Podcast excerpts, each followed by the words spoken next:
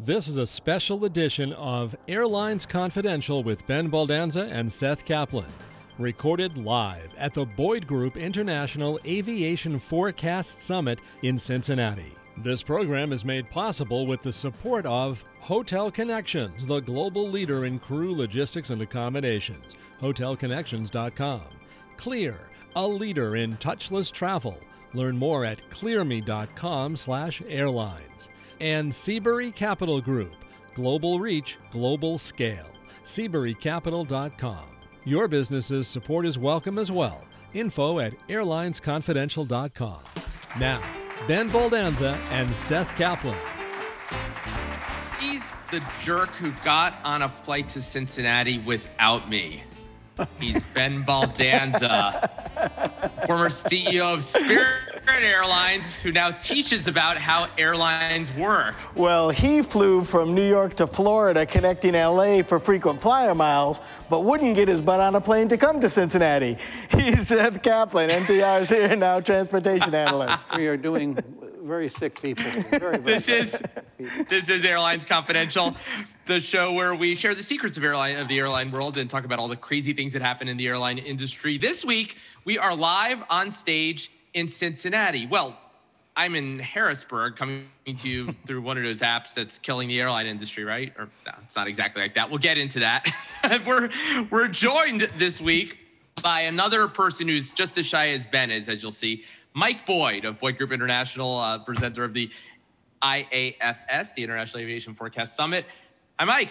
Hello. I don't know if I want to be here, but I'll be here. Okay. So well, you're, you're stuck. You, yeah, you didn't know when you sat in that chair that we had uh, we had two sided tape there, so you're stuck through at least the rest of this podcast. Oh, that's great. Uh, Fine. And, and if the way we and if there's the way we treat each other is any guide, uh, the, there's you're you're gonna wish you hadn't sat down. No, thank you. Uh, very much for all this. I want to jump right into it because I've been following virtually, and I have to say that although, in all seriousness, I wanted to be there and I planned to be there for the original dates, then obviously everything changed and this is the world we live on, right? The two of you are there on stage. I'm virtual. I, have seen a mix of, of virtual and, and live presentations there over the past couple days.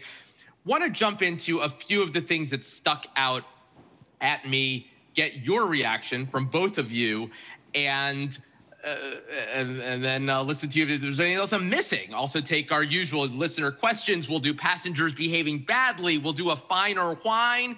Those who listen to us regularly know what that is. The rest of you will find out soon. Let me jump into something uh, that I know was discussed at the conference as well as beyond.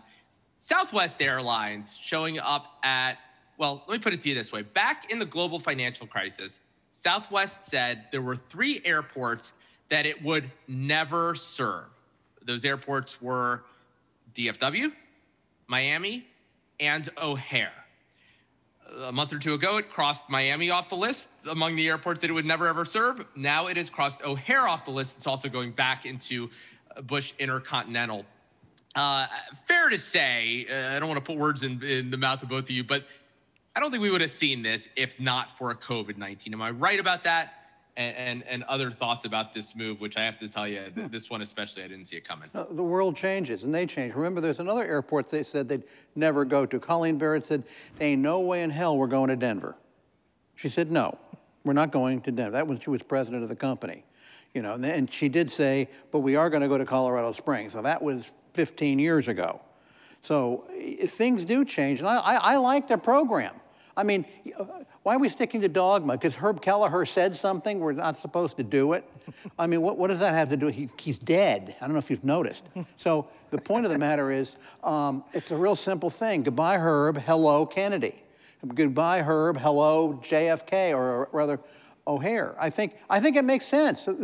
Listen, right now, if you're in the northern collar counties where the money is around Chicago, you got to drive all the way down to Midway. This will collect passengers. So I think, I think it does work. So things do change. And again, why be doctrinaire about this? This is the airline business. It never made any sense to start with.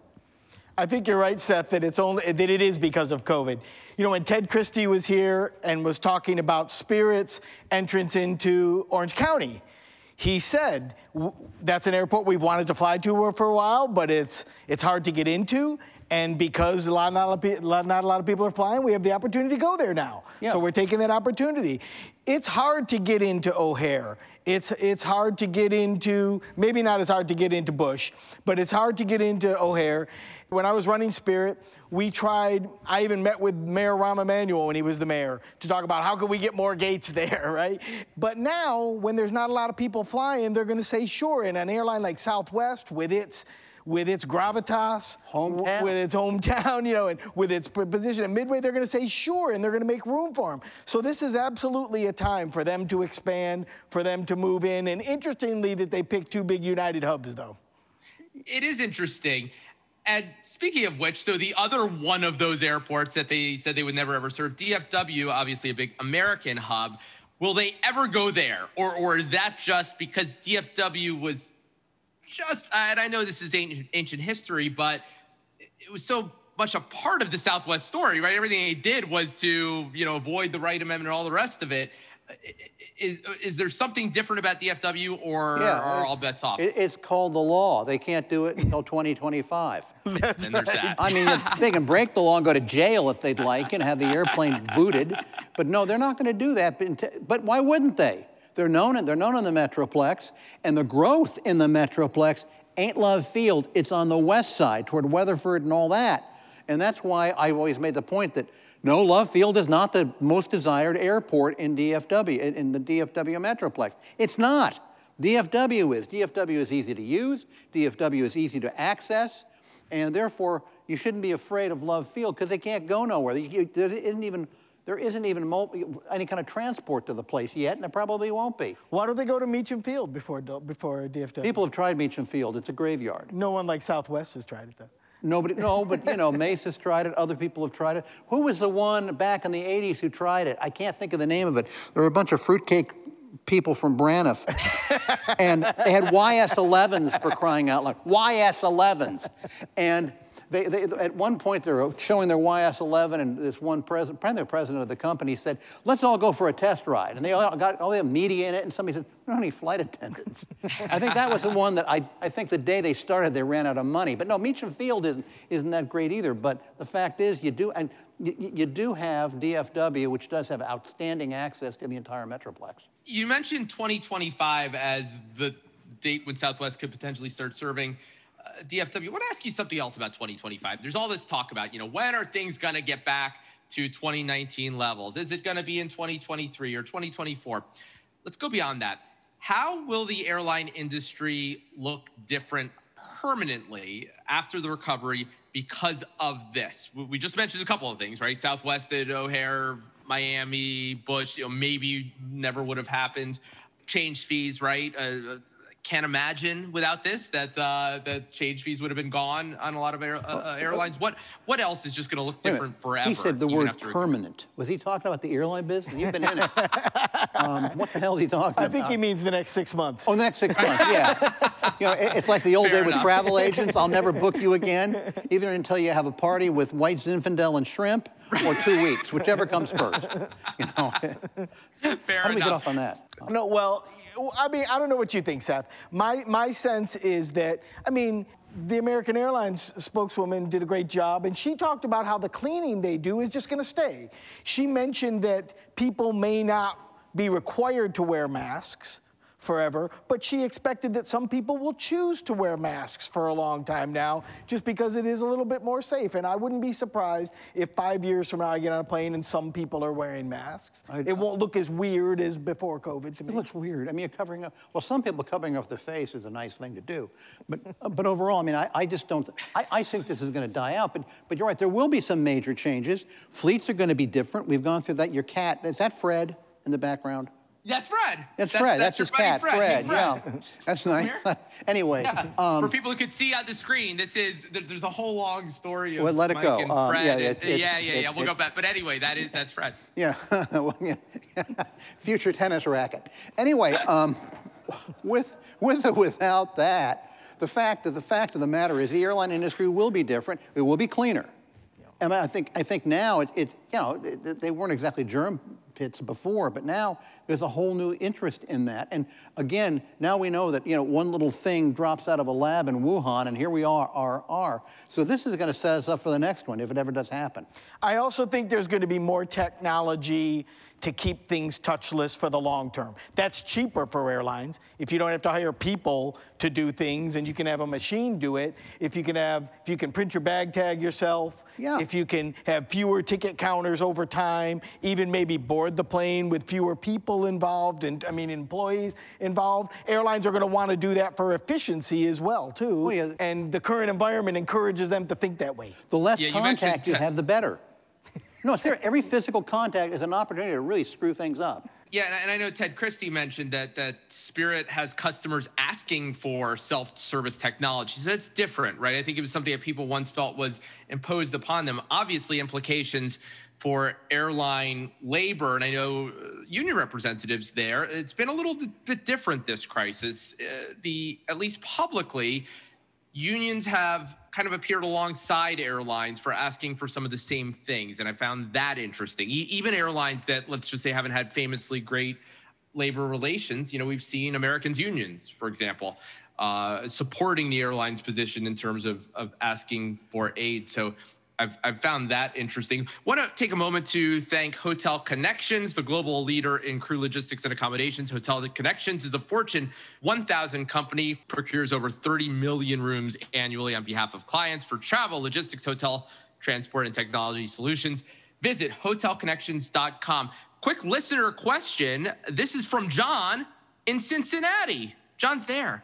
Hello, Seth and Ben. On a recent podcast, a listener comment, I should say, you pondered who was on those remaining transatlantic aircraft these days. Uh, parenthetically, I'll say, yeah, we, we said, who's, who's on those flights, right? Well, I recently flew, this is John speaking, to and from Amsterdam on Delta. Could tell you who. We had fewer than 100 people outbound, and another passenger and I were the only travelers terminating in the Netherlands. Everybody else transferred. So that's interesting. You can see you kind of have these trunk routes, right? Uh, between the hubs on either side. Uh, less of the overflying the hubs than in the than in the past. That's me speaking there. Um, John says most passengers seem to be heading to India and the Middle East. Uh, by the way, TSA and CBP, Border Protection, uh, impressed, and he goes on to talk about some of the well, the self-service technology. Basically, found that it all worked very well, both uh, going through TSA to get out and coming back in at the uh, federal inspection uh, station. Uh, John says that was my first experience with the very latest. Uh, very impressive. Keep up the great podcast. Listening to you today live in Cincinnati. John, thank you very much. Uh, ben and Mike, Sun Country Airlines, this stuck out at me, saying they were profitable in the third quarter. Uh, look, Who? Su- Sun, Sun Country. Country. Sun Country. Oh? Diff- Jude Bricker said that. di- different story though. They're not. You know. well, well, that's well, he that's made my the right well, that's move. my question. Yeah, yeah. So, so, and, and here's my question: a different story, and, we, and I want to hear about that. And uh, my question is: Is it replicable, uh, or is No. it just something about Sun Country? Okay. No way. I mean, he got into the cargo business. Someone is carrying him, paying him a fixed price to carry somebody else's boxes. That's a hell of a deal to have. So no, he's not in the same business. So can American Airlines do that? No. I mean, it, it, it's a very small thing. And keep in mind, you know, this is one carrier that doesn't have a, an, a flashy order book. You know, they, they have the airplanes they brought in for cargo, and they have, what, 30, 31 of their passenger airplanes. And hey, they're in Fat City right now. That's because they have a different model. They're, they're, they're in a different business than, than other airlines. So, no, it, it's not rep, rep, can't be copied. Allegiant doing rather well too. Obviously, they haven't made that kind of a transformation, but we know the the the leisure recovery has been quicker than the corporate travel recovery. So while we see other airlines being nimble, as we talked about before, Southwest, uh, Allegiant is an airline that was kind of already in the space that's the that's the better space to be in. Interesting too with this crisis. I think during past crises, we've seen airlines kind of retreating to their strengths, right? Retreating to their hubs, for example, doing less of what seems like one off kind of things. This one has been, in some cases, very much the opposite. We heard United at the conference talking about uh, fail fast and move on, they called it. Uh, that's interesting too. And I mean, maybe maybe not so surprising when you consider that a lot of the legacy airline business model, a lot of what they depend on, just the same demand isn't there. But has that? Be honest, both of you. If I would have asked you back in April if we would see more of airlines overflying hubs and do all this sort of thing as opposed to retreating to their hubs, would you have expected that? My opinion is, like I've said it a thousand times here, we've never been in a better position in terms of management at airlines today. I mean, you got people that, again, they're not doctrinaire about, about things like, I'll never fly to O'Hare. I mean, what we have is a situation, very bluntly, where they're doing what they need to do and they move very quickly. United with that point to point stuff to, to Florida, they're going after what Spirit's doing. They're not going after Spirit, or they're not going after Allegiant, but they're saying, hey, there's dollars here, I'll go after it. The same thing with Southwest. I, I, I think the O'Hare thing makes a lot of sense because it's new revenue. Well, the, the, if I could sum up this conference in one word that I heard more than anything, it was nimble right? Everybody talked about wanting to be nimble. The evidence we've seen of nimbleness is United doing things like overflying the hub, saying, look, we've got the planes, we've got the people. That's, if that's where people are going, we'll serve there. I thought Allegiant's presentation was really good, but the, one of the most impressive slides in their deck was the deck where they showed how much liquidity every other airline had to gain, had to add, adding to their debt loads, and they've added virtually no new money yeah. because they because felt they didn't need to because they could generate cash in their current environment. That's, that's pretty impressive. Big time ahead. It's, it is yeah, going to no, put them ahead. That's a really impressive for that yeah. model. And there too, we've talked about this before on the show, but uh, a variable cost airline, right? Other airlines have talked about trying to variabilize their cost bases. You know, basically, usually it's largely a fixed cost industry. You've got all these big expensive airplanes, might as well fly them. Allegiant has always been in, in the business. There are a couple others around the world, Jet2 uh, in the UK, for example, but you know their schedules have always just varied widely just based on demand, right? And, and uh, what a concept, right? Match supply with demand, but it's tough sometimes to do in, in the airline industry. Want to get on to passengers behaving badly. Uh, this, for those who don't listen regularly, self-explanatory. Uh, this out of Provo, Utah, a man who refused to wear a mask on a flight bound there on Allegiant from Mesa down near Phoenix. Uh, got into a fight with another man. Seems the man who was, you know, the, the, the, the alleged culprit was wearing a face shield, but not a mask. And Allegiant said, no, that's not, you're welcome to wear a shield in addition to a mask, but a mask is the policy. So uh, instead of saying, okay, that that that's sensible, he uh, got into a fight. A woman recorded the fight. There's uh, quite a video online full of language that um, that's not suitable around a family uh, dinner table. But just amazing that all these months later, I can imagine the first day of it, you know. But th- don't you know now when you get on a plane that a lot of these people don't fly. Yeah. I mean, have you, have you looked at some of the, the lines? I mean, they're still carrying hard-sided Samsonites. This isn't exactly the most erudite travelers. You know, why want to cover my mouth? You know, I got all that work done on my teeth. You know, I mean, it, so, so when we talk about reinventing the wheel, some of these people actually need the wheel invented in the first place for their, they haven't had a, their they, luggage. They, they don't know what a flight is. The last last thing was a, you know, a, a bus liner on Greyhound. But if you're smart enough to book yourself a ticket online, and I realize that doesn't take a lot, but if you're smart enough to do that, you, you'd have to almost have your head buried in the sand to not know. An airline you, passenger, that that's the definition. Maybe that's the case, Mike. And if there's anybody in the room who has a question, and, and we know it's uh, we want to keep things moving here, but uh, get ready for it. Want to quickly thank uh, Clear. Travel with confidence with Clear, touchless, fast, safer airport travel. Clear's touchless identity verification is available in 34 airports nationwide, moving you quickly and without crowds through airport security. Enroll today at www.clearme.com slash airlines. Airbus mentioned earlier today that uh, according to their research, they said social distancing on airplanes happens at one foot. They said forget six feet they said at one foot, because of the way air moves on airplanes, Ben, you and I have talked about this before on the podcast. Uh, you know, air, air, flows vertically, kind of from top to bottom. So the usual things about moving aside maybe don't matter as much. I'm not a, a scientist or an engineer. I'm in no position to uh, corroborate that independently. But I, I guess the question is does it matter whether or not Airbus is right, or is it just a question of the flying public what they believe, and that's just what it's going to take to get to get past this until there's a vaccine?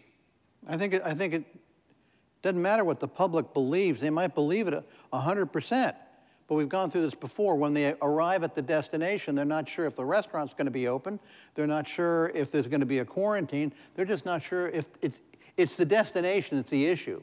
I don't think it's the airplane at all. I mean, you know, that, that, the, the, the bit about it, it's just like a hospital room. No, it's not. The hospital room, you know, there's at least one sick person in the room. You know that for sure.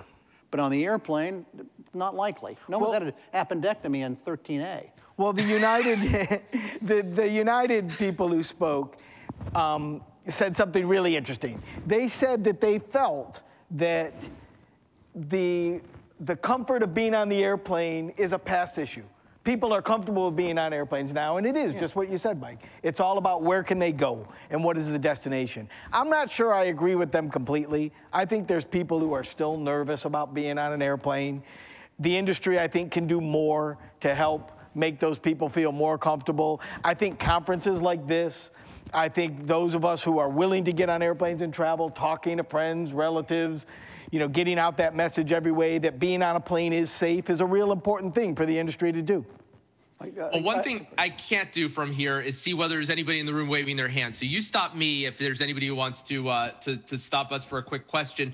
Want to ask you well you know what? Let's do this. Let's first while, while you do that let me quickly uh, thank seabury capital group a specialty finance and investment banking firm boasting a 25-year track record of advising key clients in aviation aerospace and defense maritime and financial services and technologies award-winning and uh, widely respected team they have as uh, superior industry knowledge along with state-of-the-art analysis technology and solutions seaburycapital.com s-e-a-b-u-r-y capital.com also, want to thank Chris Sloan and the Airchive. If you're looking for, oh, I don't know, the Boeing 747 launch brochure, uh, this is a webzium of commercial aviation. I believe Chris is at the conference either virtually or there, virtually maybe. Uh, largest collection of AvGeek memorabilia, but it's not just another plane spotting website.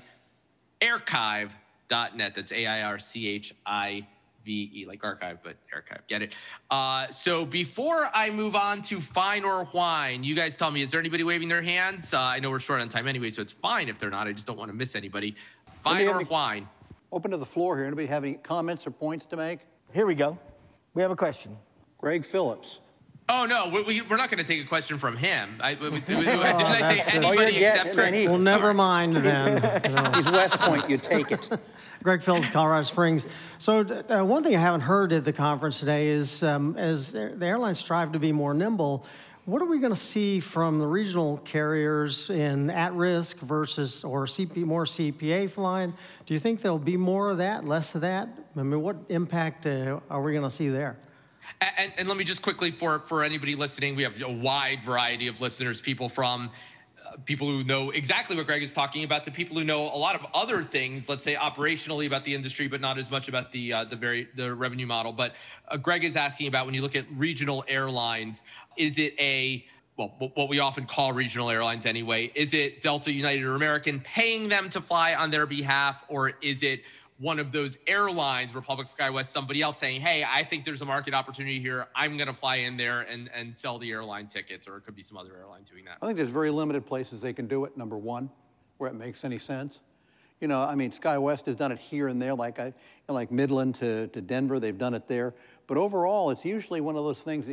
If as long as United will let you do it, they might get some business.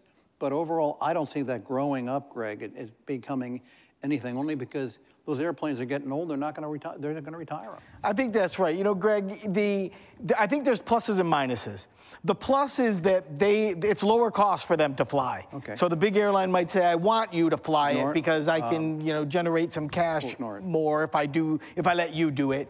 The other thing is it's most of the other flying's domestic, and as we've heard for the last couple of days, the domestic market is recovering faster than the international market. Against that, though, the big airline, the Delta, the American United, that's paying them to fly has to want them to do it and has to be willing to sell the tickets on them. That may have union implications when they've got people not working or are looking at furloughs to let those airlines fly. So, net net, I think there's going to be less flying for the regionals right now because, on balance, I don't think it works as well for them.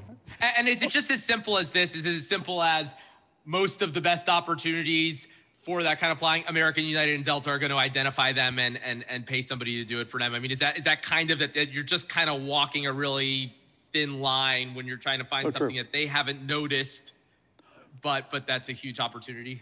Okay, uh, one thing here, we, we got to wrap this up. Sure. We have one quick question. If we can do this without going into a filibuster, let me from, any, from anybody here.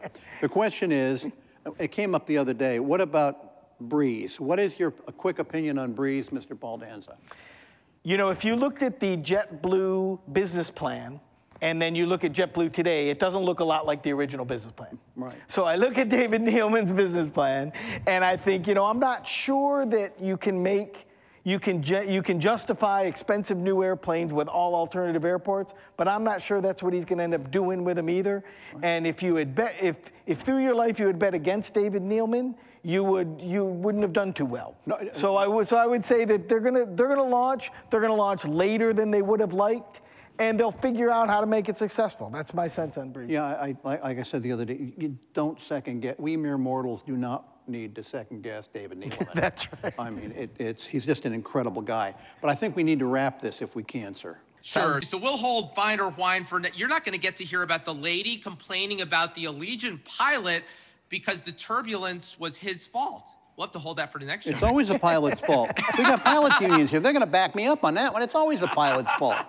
Well, we had three pilots Always at the so. conference, and they were good guys. They're good guys, but they're responsible for the turbulence. And we got to do that. I mean, Absolutely. So we'll get to that actually. So I'll wrap the show here, and then I'll let you wrap the uh, the conference. Uh, we are on final approach here. This is Airlines Confidential. Hey, if you have questions for us, you can call us. Anybody in the room or listening uh, in the usual places.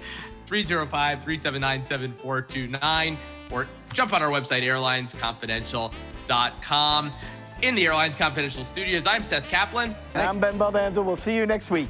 we'll see you and Fred later, okay? Thanks, everybody. The Airlines Confidential podcast is now available on Apple, Google, iHeart, Stitcher, SoundCloud, Pandora, Spotify, TuneIn, and many more. Use your favorite podcasting app with just one click at airlinesconfidential.com. This podcast is produced by Mass Media. Info at massmedia.net.